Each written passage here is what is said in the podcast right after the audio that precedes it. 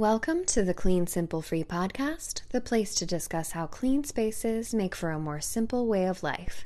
And when your life is simplified, your mind will feel free. I'm your host, Ashley Alexia Fox, and this is episode 13, Pitfalls of Minimalism. I'd like you to consider what first attracted you to a minimal life. Was it the promise of a tidy home? Was it having more peace of mind or more hours in the day? When we choose a minimal lifestyle, we often look at what it can do to benefit us. And there are a myriad of benefits to minimalism. However, there's a big learning curve to this lifestyle. So today I'm going to discuss some common pitfalls of minimal living and how to navigate them. Firstly, think positively when beginning a project or organizing a space. Try to enter with a mindset of, I'm looking forward to transforming this room. Or, I can't wait to turn this mess into an orderly space. Instead of going into it negatively, like, oh, there's so much junk in here, how did I let this happen, where do I even begin? This is much easier said than done, and you will inevitably have those negative thoughts, but it's worth mentioning that when we approach our projects and our clutter with an open mindset and a positive outlook, it really does impact how successfully we complete our tasks. That being said, you'll inevitably face certain rooms, cabinets, or closets that you just don't feel up for minimizing. The thought alone may be enough to send you into a bit of a panic and make you want to quit this whole journey because you can't handle the biggest problem areas. This is normal and to be expected. You are not alone. I'm going to discuss how to dive into the most overwhelming of projects, which can be very intimidating. But first, I'd like to talk about a productivity tip. Many books and web articles about lifestyle and workplace productivity discuss the benefits of completing small tasks before diving into larger ones. When you feel unmotivated, by completing something simple, such as replying to an email, or in this case, cleaning out a small drawer, you set yourself up for a domino effect of success. It's a confidence boost, and it feels like you're building up to the big project by ticking one thing off your to-do list one at a time, no matter how simple. TheMuse.com is a self-described professional advancement and skill-building website, and I love this technique that the COO of The Muse, Alex Kavalakos, implements in her daily life. Here's a quote from her article.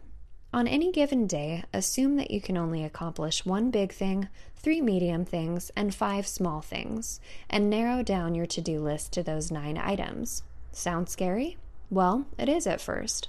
But like it or not, you only have so many hours in the day, and you're only going to get a finite number of things done. Forcing yourself to choose a 1-3-5 list means the things you accomplish will be the things you chose to do, rather than what happened to get done. Of course, this can be flexible. If you spend much of your day in meetings, for example, you might need to revise this down a bit." End quote. I love this 1-3-5 rule, and there's even a template on their website, so I'm going to put a link to the article in the show notes. If you follow this rule, adjusting it to suit your needs, you may feel compelled to work from the smallest tasks up to the big one, or you may just decide that you'd like to get the big project out of the way as soon as possible. So let's take, for example, the garage. That's usually an area a lot of people struggle with. If the garage is your elephant in the room, there's a few options here.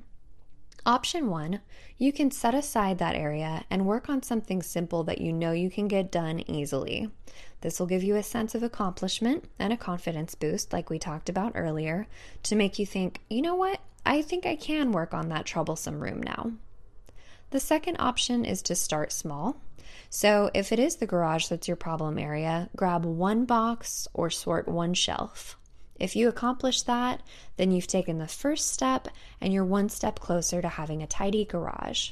If you can, tackle one more area, little bits at a time, until you find yourself getting overwhelmed again, and then give yourself a well-deserved break until you feel up to the task again, whether it's later in the day or later that month.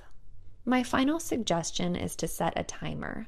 Think about what you can reasonably commit to. Decide on a time, and then set your timer for 10 minutes, 30 minutes, an hour, or whatever feels reasonable and doable. You can always reset the timer if you feel up for tackling more, or set it aside and feel proud that you started that arduous task. Another common mistake that beginning minimalists often struggle with is hyper-analyzing what you own, how to own less, and searching for just one more thing to donate. I fell into this habit about a year after starting my minimal journey. I would walk around a clean house, skimming the bookcases, staring at my decor, opening cabinets and drawers, just looking for anything, something new to get rid of, even if I had just recently finished decluttering the house. It was a brief period of fixation. This is not healthy behavior and can be a very large pitfall, especially when first starting out. Decluttering takes time, and while you're on the right path to keep an eye out for clutter or potential donations, there is no reason to obsess over it.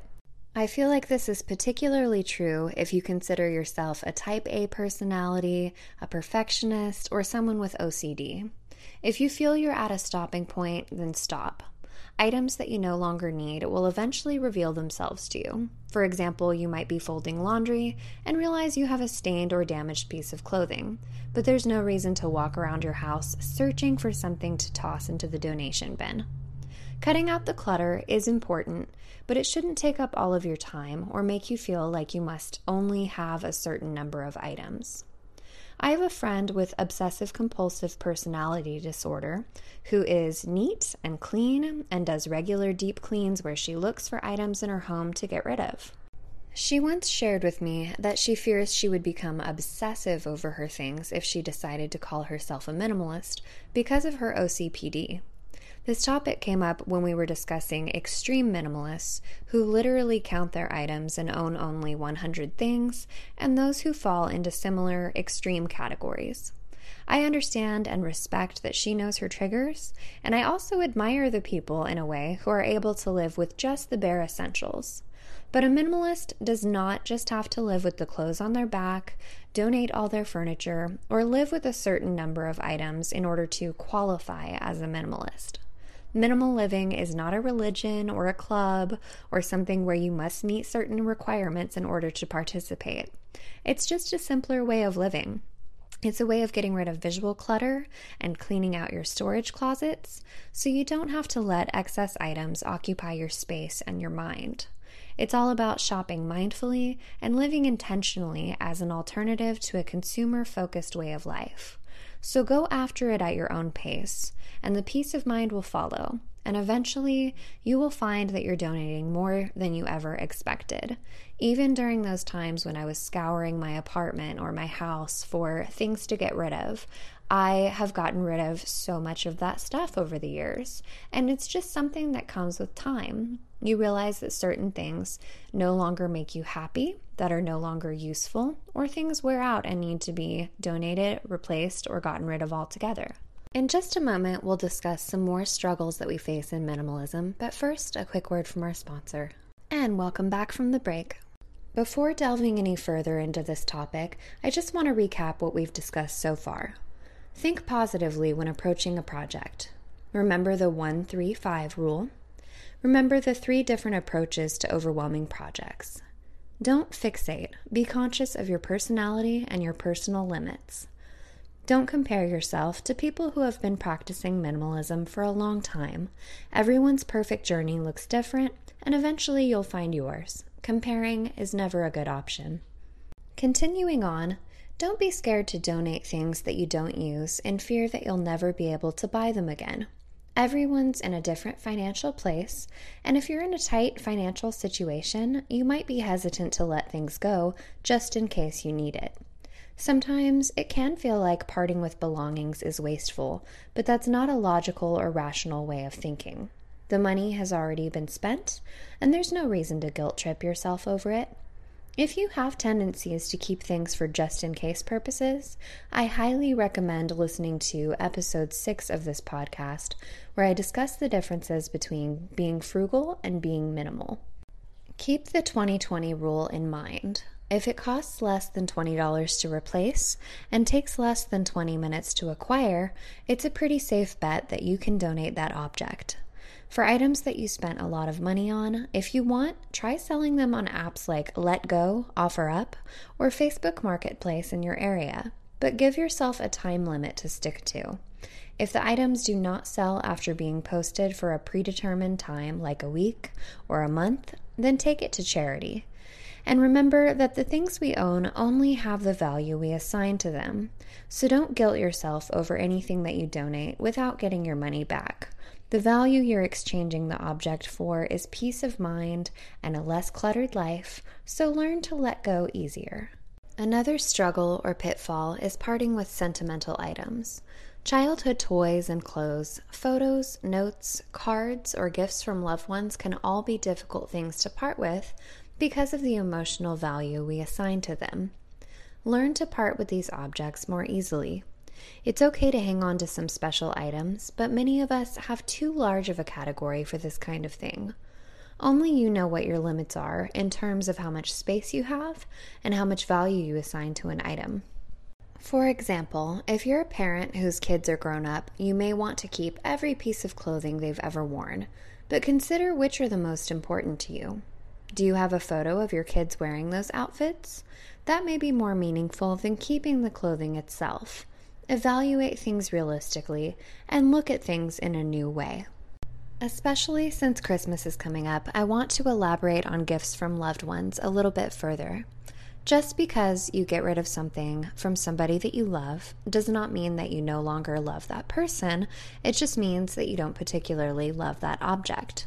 I've said that before in previous episodes, and I'm certain I'll say it again in future episodes.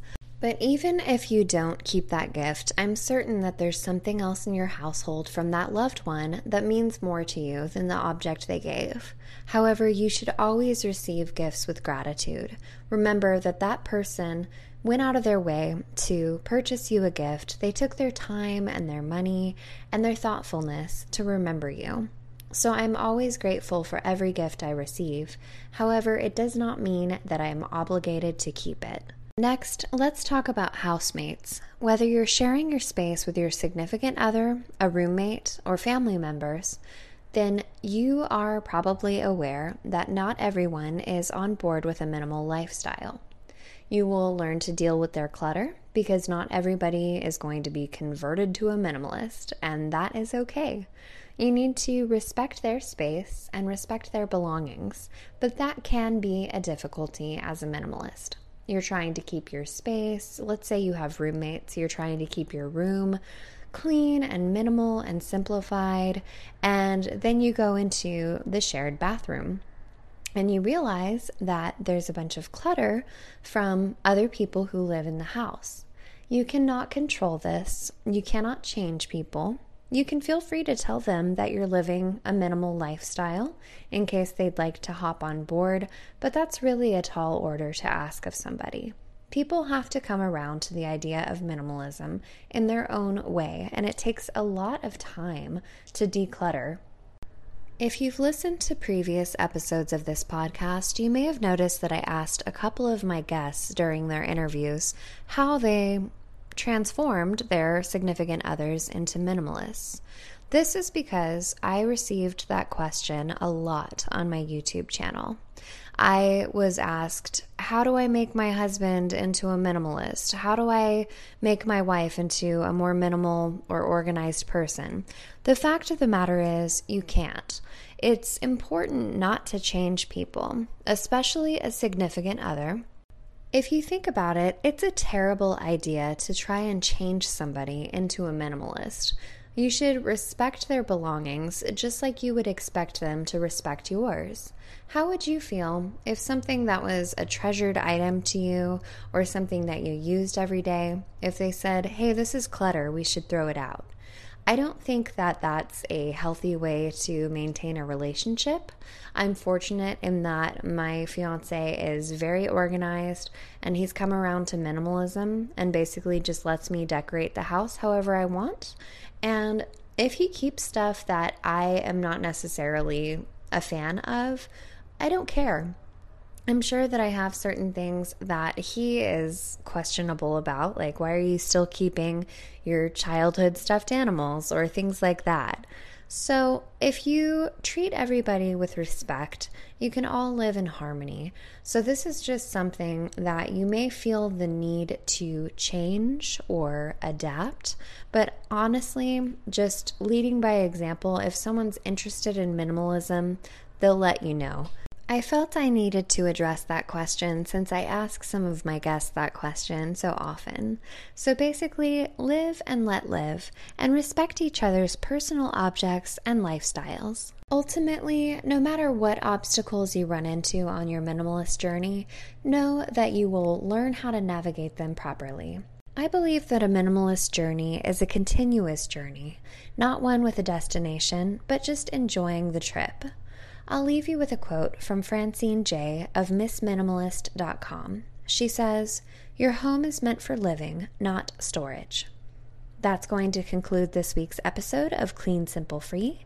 Thank you all for tuning in. If you'd like to reach out to me directly, you can do so via email at clean.simple.free@gmail.com or on Instagram at clean.simple.free. Thanks so much, and I wish you all a peaceful and productive week.